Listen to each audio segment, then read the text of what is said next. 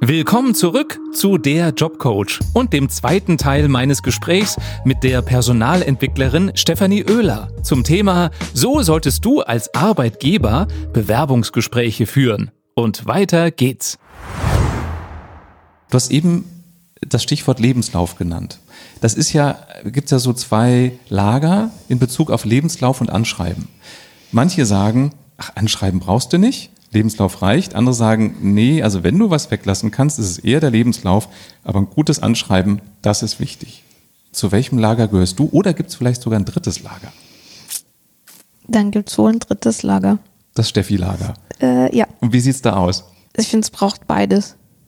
Also weil in einem Anschreiben kannst du ja nicht auf alles eingehen und es ist, ein paar Sachen werden herausgegriffen. Und ich finde, ein gutes Anschreiben ist schon wichtig, aber wir wissen auch alle, ich meine, jeder Personaler schreibt auch selber mal Bewerbungen, wenn er ehrlich zu sich ist, dann wird er auch, also das ist Arbeit und es muss irgendwie zugeschnitten sein auf die Firma, aber gleichzeitig jetzt auch nicht. Also ich hatte ein, zwei Mal Bewerbungen, wo du merktest, da hat sich jemand total überlegt, wie er da total fancy auf die Firma eingeht, aber es war so nach Schema F. Ja. Also er hat immer den Claim genommen vom Unternehmen und dann einen Satz darunter gepackt. Und das war so, was, möchte gern. Was macht denn ein gutes Anschreiben für dich aus? Ein gutes Anschreiben macht für mich aus, indem jemand zeigt, ich habe gesehen, was ihr sucht, welche Aufgaben ihr habt und welche Kompetenzen ihr sucht. Und ich gebe euch zwei, drei Beispiele, sozusagen den Match von meinem Lebenslauf auf die Stellenausschreibung. Das Anschreiben macht sozusagen den Lebenslauf plastischer. Genau. Ich, ich kann mehr verstehen, ach so, das hast du in der Firma gemacht und deswegen glaubst du, dass du zum Beispiel, wenn ihr nach Teamfähigkeit suchst, deswegen bist du teamfähig, weil du das und das schon mal gemacht hast in der Firma. Genau. Also ja. es ist dieses, ähm, ich nehme ein, zwei Punkte aus dem Lebenslauf raus und erläutere die ein bisschen und setze die direkt in Bezug zu der Sternenausschreibung.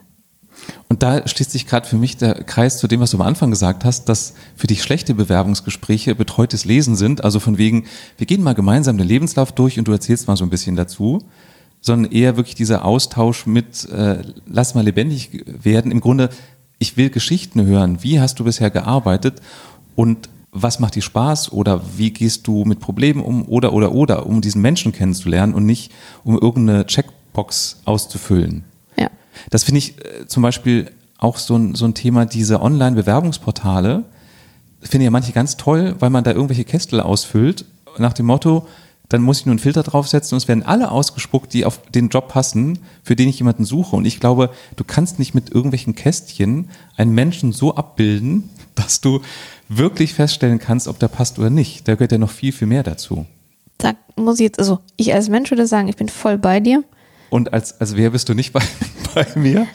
Also wenn man über Personalauswahl mit künstlicher Intelligenz gelesen hat, dann gibt es da schon sehr gute Ergebnisse. Weil natürlich, was wir uns auch bewusst sein müssen, wir sind Menschen, aber wir haben auch unsere Vorurteile, die können wir nie ah, abschalten. Okay. Mhm. Und die tun uns nicht immer gut in der Personalauswahl. Weil natürlich dieses Sympathie ist immer was, was mehr über gleich geht. Und gleichzeitig ist immer gleich nicht gut. Da sind Maschinen natürlich viel härter. Die sagen, gleich ist mir egal sondern die sind da. Also ist neutraler, ne? Die sind neutraler, sind pragmatischer und interpretieren halt nicht wie wir, dass wir sozusagen nochmal Sachen dann sehr unbewusst schnell umdeuten. Das finde ich einen wichtigen Punkt. Ich habe eine Studie gelesen, da hat eine Forschergruppe Bewerbung auf Praktikumsplätze geschrieben und haben sich einfach so Bewerberprofile ausgedacht, um mal zu gucken, mit welchem Profil wirst du eher genommen. Und diejenigen, die einen ausländischen Namen hatten, wurden nur aufgrund des Namens weniger genommen. Also da bin ich vollkommen bei dir. Heißt für mich aber gleichzeitig, der Kern ist die Offenheit, die wir brauchen, wenn wir jemanden suchen. Also die, die Offenheit, es sollte mir im Grunde egal sein, wie der aussieht, solange ich den nicht kennengelernt habe. Und kennenlernen heißt nicht ein Foto angucken, kann ich über den nicht urteilen. Genauso heißt für mich Offenheit, wenn meine Fantasie ist, diesen Job kann man nur machen, wenn man genau diesen Abschluss hat, dann bin ich nicht mehr offen. Wenn ich aber weiß, was der erfüllen muss, dann kann ich offen sein, weil der hat ja vielleicht eine ganz andere Idee, über die ich noch nie nachgedacht habe, wie man diese Position füllen kann und er hat die Erfahrung dazu. Ist das vielleicht der Schlüssel? Also diese echte Offenheit das echte Interesse gegenüber Bewerbern? Das ist ja nicht nur bei Bewerbern so, aber ja, es ist diese Neugier. Im Leben natürlich. Immer. Manchmal. Nee, also Neugierde ist natürlich das, um was es bei Bewerbungsgesprächen geht. Wer bist du, Mensch, der mir da gegenüber sitzt? Was macht dir Spaß? Was brauchst du für die nächsten fünf Jahre, um Spaß bei der Arbeit zu haben, um glücklich zu sein, um das zu bekommen, was dir als, als Mensch gut tut? Und das kann man einmal bewusst machen und gleichzeitig bin ich mir auch bewusst, dass es manchmal Punkte gibt, wo man natürlich schon so sein Bild hat, von was passt, was passt nicht. Mhm. Und das ist dann der Punkt, wo sozusagen die künstliche Intelligenz äh, uns Menschen voraus ist. Und gleichzeitig ist aber immer nur Neugierde und ach, das geht schon und das geht schon. Man muss dann auch gleichzeitig für sich so Grenzen finden von, das brauche ich jetzt und das brauche ich aber nicht. Und das, glaube ich, ist das Wichtige, diese Reflexion vorher, wo sind meine Grenzen? Was ist denn das äh, Minimum? Also ich finde immer, äh, für mich macht es immer so klar, so äh, sehr plakative, sehr vereinfachte Beispiele zu nehmen. Wenn ich jemanden brauche, der mir Listen schreibt, mir geht es nur darum, eine Liste zu haben und ich würde die mit Excel machen und einer kommt und sagt, nee, ich kann das auch freihändig, weil ich super gerade Linien ziehen kann und eine schöne Handschrift habe, könnte das ja auch eine Lösung sein, über die ich gar nicht nachgedacht habe. Also wie gesagt, sehr, sehr äh, vereinfacht. Oder vielleicht kommt ja jemand, der eine komplett andere Erfahrung aus einem anderen Unternehmen hat und sogar mein Unternehmen bereichert, weil der neue Ansätze mit ins Unternehmen bringt. Wenn ich aber vorher schon so einen strikten Filter setze, nur jemand mit den und den und den Ausbildungen darf sich bewerben, dann kriege ich den ja gar nicht zu Gesicht. Ja, also so ist es, was brauche ich, aber dann halt auch zu sagen, hm, was brauche ich sozusagen auch an Hardfacts, wenn die Sympathie stimmt. Ja. Also das ist, glaube ich, auch oft so eine Herausforderung von, ey, als Mensch kann ich mir total gut vorstellen. Und dann aber nochmal genau drauf zu schauen und bringt der aber auch das mit an Erfahrungen, an Interessen. Also ja. ich glaube dann auch an Interessen ist auch wichtig, dass der bei uns erfolgreich und glücklich wird. Was du mir mal erzählt hast, ist, dass ihr manchmal Bewerber, die ihr seht, die nicht auf den Job passen, für den ihr ein Gespräch führt, trotzdem versucht im Unternehmen unterzubringen, weil ihr eben sagt, boah, menschlich passt der super, fachlich jetzt nicht, aber wir gucken, ob wir den nicht irgendwo anders unterbringen können. Und das hat mich überrascht, das habe ich noch bei keinem anderen Unternehmen gehört. Ist das so eine Grundphilosophie von euch im ganzen Unternehmen oder ist es bei dir ganz speziell so? Nee, das ist eine Grundphilosophie von jedem, der in der Auswahl bei uns arbeitet, zu schauen, ey, wenn da Menschen von der Persönlichkeit, von Interesse, von dem, wie wir miteinander zusammenarbeiten, wie wir Verantwortung übernehmen, gut passt und andererseits für sich auch klar ist, was er eigentlich sucht und man dann aber merkt, ah, das, was du suchst, sah für dich so aus, als ob du es in der Stelle bekommst. Ah. Aber wir haben da noch eine andere Stelle, die vielleicht dann noch gar nicht zu dem Zeitpunkt, wo du dich beworben hast, offen war, das dann sozusagen umzulenken und auf eine andere Stelle nochmal anzuschauen. Macht total Spaß, weil ich glaube dann, also ich denke da an ein paar Kollegen, bei denen das so war. Ja. Und das dann so, ey, cool. Also ich bin jetzt richtig da, wo ich bin. Und wie cool, dass der Arbeitgeber sozusagen schon im Auswahlprozess erkannt hat, wo ich richtig bin. Auch das ist ja wieder ein Beispiel für Neugier, ne? Echtes Interesse an dem anderen und vielleicht dem auch helfen, sich selber besser zu verstehen. Also zu sagen, du hast jetzt gerade das und das gesagt. Ich habe das Gefühl, dass für dich eine Stelle in der und der Richtung viel besser wäre. Ja, also für mich ist so ein Vorstellungsgespräch sozusagen von Arbeitgeberseite, weiß nicht, ob es ein Beratungsgespräch ist, aber zu schauen, ey, Anlass ist diese Stellenausschreibung, aber lasst uns doch mal schauen, wie wir zusammenkommen können. Und das heißt doch im Idealfall, dass nach so einem Gespräch auf beiden Seiten Erkenntnisse sind. Auch was du gerade gesagt hast, dass ich als Arbeitgeber vielleicht durch ein paar Fragen des Bewerbers mitkriege, ach ja, stimmt, das ist mir auch noch wichtig. Habe ich gar nicht drüber nachgedacht. Also, dass es von beiden Seiten bereichernder ist. Also selbst wenn ich den Job nicht kriege, gehe ich mit einer Erkenntnis raus, weil ich habe was über mich erfahren, ich habe was über den anderen erfahren und bin auf jeden Fall einen Schritt weiter. Ja, also da nochmal zu dem, was, was kann ich auch in der Vorbereitung tun, kommt mir jetzt gerade so dieses Thema Klarheit. Also wenn ich klar bin, was ich suche als Bewerber ja. und die Firma sich klar ist, was suche ich an, an Mitarbeitern und das dann zusammenkommt und sozusagen, wenn zweimal Klarheit aufeinander trifft, entsteht nochmal mehr Klarheit. Und dann kann es sein, ja, wir sind uns beide einig, es passt. Wir sind uns beide einig, dass es nicht passt. Und wir wissen ziemlich genau warum. Und wir haben sozusagen unseren Such, unsere Suchkriterien fürs nächste Mal nochmal verbessert. Was sind für dich No-Gos im Bewerbungsgespräch auf beiden Seiten? Wo sagst du, auf gar keinen Fall machen? auf Arbeitgeberseite ist es sicherlich zu viele Standardfragen. Auch wirklich also zu einem Gespräch werden lassen. Also ich finde so, ich stelle eine Frage, ob es jetzt eine Standardfrage ist oder nicht, aber ich arbeite nicht mit dem Gehörten des Bewerbers und frage dann nochmal nach. Also das wäre ein No-Go, wenn Das ich das nicht, äh, nicht äh, verarbeite oder darauf eingehe. Mhm. Genauso dieses Frage, Antwort, nächste Frage, nächstes Thema, Antwort, nächste Okay. Frage. Und auf der Bewerberseite sehr, sehr blatt, aber eine Idee zu, davon zu haben, was macht die Firma. Mhm. Und da geht es nicht darum, also jetzt gerade ja bei uns ist es so, ich kannte meine Firma auch nicht, bevor ich mich da beworben hatte. Und was die Produkte machen, wusste ich damals noch weniger wie heute. Und Ja. auch heute kann ich nicht jedes Produkt erklären. Aber sich zu beschäftigen und zu sagen, ey, das und das habe ich nicht verstanden, ist auch eine Form der Vorbereitung Super, und das ja. passt auch für mich. Aber es nicht zu machen, passt so gar nicht für mich. Ich glaube, viele denken, sie müssten jetzt alle Kennzahlen und Marktsegmente und so weiter kennen. Das halte ich für Quatsch. Wenn es so das Gefühl ist, ich muss mich auf einen Test vorbereiten, wenn mich einer danach fragt, was ich über die Firma weiß, wäre es für mich der falsche Ansatz, sondern eher wäre es für mich zu reflektieren, warum finde ich denn diese Firma attraktiv? Es gibt ja Gründe, warum ich mich da bewerbe und das ist es ja eigentlich schon. Die kann ich, Firma kann ich ja nur attraktiv finden, indem ich mich mit der befasst habe. Ja, wobei da sprichst du jetzt auch wieder ein anderes No-Go für mich ein, weil es ist persönlicher, wenn jemand kommt und sagt, ja, Sie sind eine ganz tolle Firma und ich habe Ihre Homepage gesehen und Sie haben eine tolle Kultur und dann haben Sie noch den Event gemacht und auf Kununu eine gute Bewertung. Und man so das Okay. Gefühl hat, ist nur so Wellbeing und Sie sind toll, wo ich denke so, ja, aber wir machen ja auch irgendwas, um Geld zu verdienen. Haben Sie sich damit Ja. auch mal beschäftigt?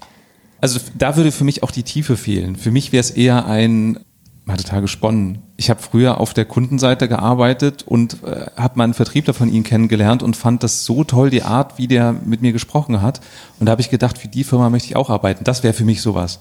Genau. Oder vielleicht, mein Großvater hat schon für Sie, also geht bei euch glaube ich nicht, ne? Aber mein Vater hat schon für, für sie gearbeitet und was der so erzählt hat, fand ich ganz spannend.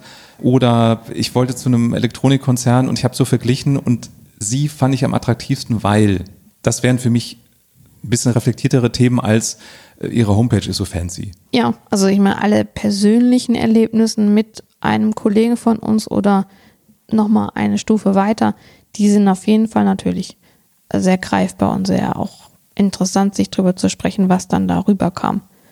Und ich finde es ja auch spannend, wenn jemand benennen kann, warum er sich für den Job interessiert, kann man ja auch oft schon Missverständnisse ausräumen. Wenn jetzt jemand sagen würde, ja, ich bewerbe mich auf die Vertriebsstelle, weil ihr die besonders fetten Autos fahrt, wäre für mich so ein Punkt, wenn ich jetzt auf Arbeitgeberseite wäre, zu sagen, ich möchte niemanden im Vertrieb haben, der einfach nur ein dickes Auto fahren will. Korrekt. So, und auch da wieder das Thema, im Grunde ist es ja die Essenz. Sei dir im Klaren darüber, was du willst, gilt für beide Seiten und sei gleichzeitig interessiert für die andere Seite, was die denn will, um dann zu gucken, kommen wir zusammen? Wenn ja, wie? Und das Wie kann sich auch erst im Gespräch entwickeln. Also es ist eben nicht ein Setzkasten, wo ein Kästchen leer ist und ich gucke, ob der, der mir gegenüber sitzt, auch reinpasst, sondern es kann sein, dass ich den Kasten nochmal umräume oder ein neues Fach schaffe. Dieses wirklich, naja, souverän reingehen. Und souverän kann ich ja nur sein, wenn ich mich kenne, wenn ich weiß, was ich will und wenn ich interessiert bin zu hören, was der andere will. Und wenn ich auch klar bin, so bin ich und so werde ich auch, egal wer der neue Arbeitgeber ist, sein. Ja. Das Thema Auto ist ja gerade im Vertrieb durchaus ein größeres Thema. Ja. Und wenn mir aber die große, das große Auto wichtig ist und ich da irgendwie klar bin, es muss das und das sein, dann ist es auch gut und richtig, das im Vorstellungsgespräch zu Und sagen. dazu zu stehen Ja. und, und nicht zu denken, äh, ich sage das mal nicht mit dem Auto, damit ich einen Job kriege, aber nachher will ich doch ein dickes haben. ja. Ich habe ja früher in den Medien gearbeitet und da hatte ich das öfter, wir haben eine Empfangsdame gesucht.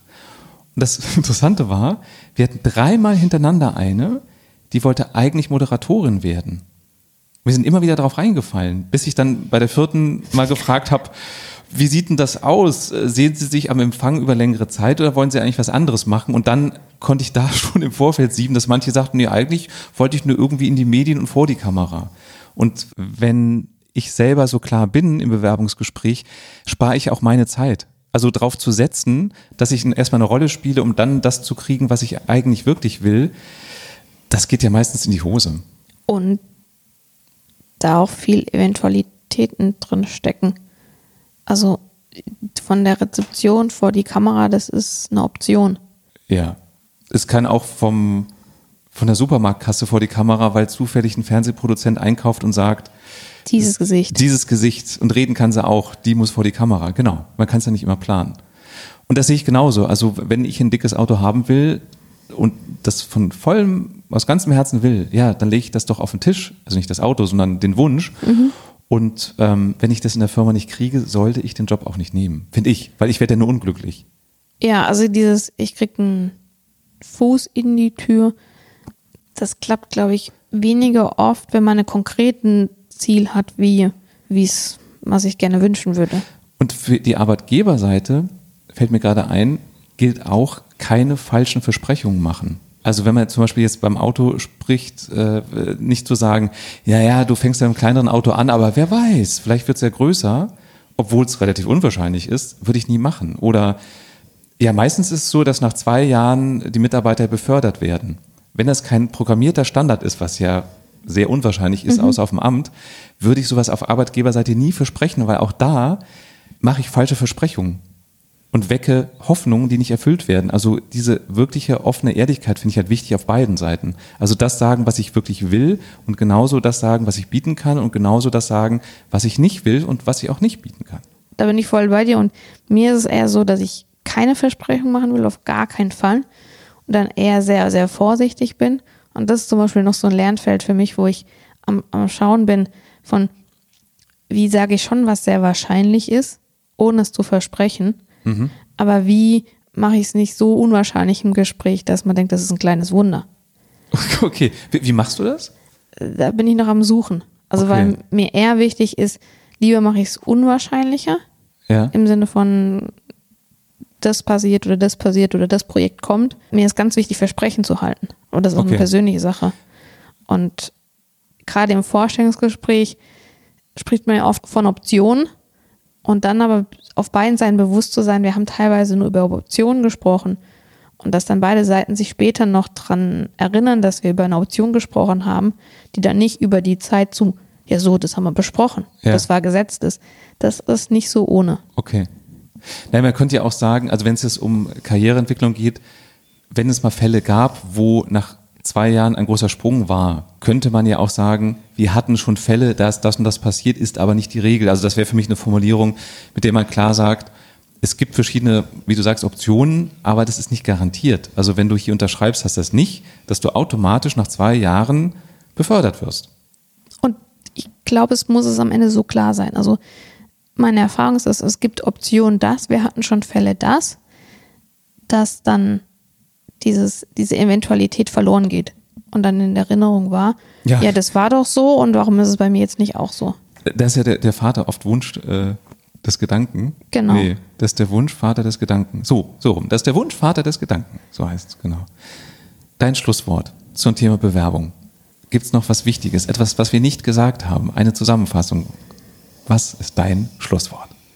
Egal auf welcher Seite man sitzt, es geht mit Leichtigkeit besser, wie so einiges anderes auch im Leben. Andere Leute schreiben darüber auch Bücher. Soll es geben, ja. Soll es geben. Kombiniert mit Klarheit. Und ich glaube, Klarheit schafft auch Leichtigkeit. Vielen Dank, dass du da warst, Steffi. Wir sehen uns hoffentlich demnächst wieder auf einem Seminar. Ach so, was ich noch fragen wollte. Wenn jetzt jemand der Hörer und Hörerinnen sagt, boah, wenn die alle so toll sind wie die Steffi bei Wirt Elektronik, dann möchte ich auch da arbeiten. Wo kann ich sehen, wen ihr gerade sucht? Auf unserer Homepage, die Adresse ist we für Wirt Elektronik online.de. Okay, das schreibe ich auch nochmal in die Show Notes. Vielen Dank, Steffi, und bis bald. Bis bald, Matthias. Das war der Jobcoach. Empfiehl mich und den Podcast gerne weiter, natürlich nur, wenn er dir gefallen hat. Und falls du es noch nicht getan hast, abonniere mich durch einen einfachen Klick auf den entsprechenden Button und du bekommst sofort eine Meldung, wenn es eine neue Folge gibt. Und jetzt viel Spaß und Erfolg beim Umsetzen und bis bald.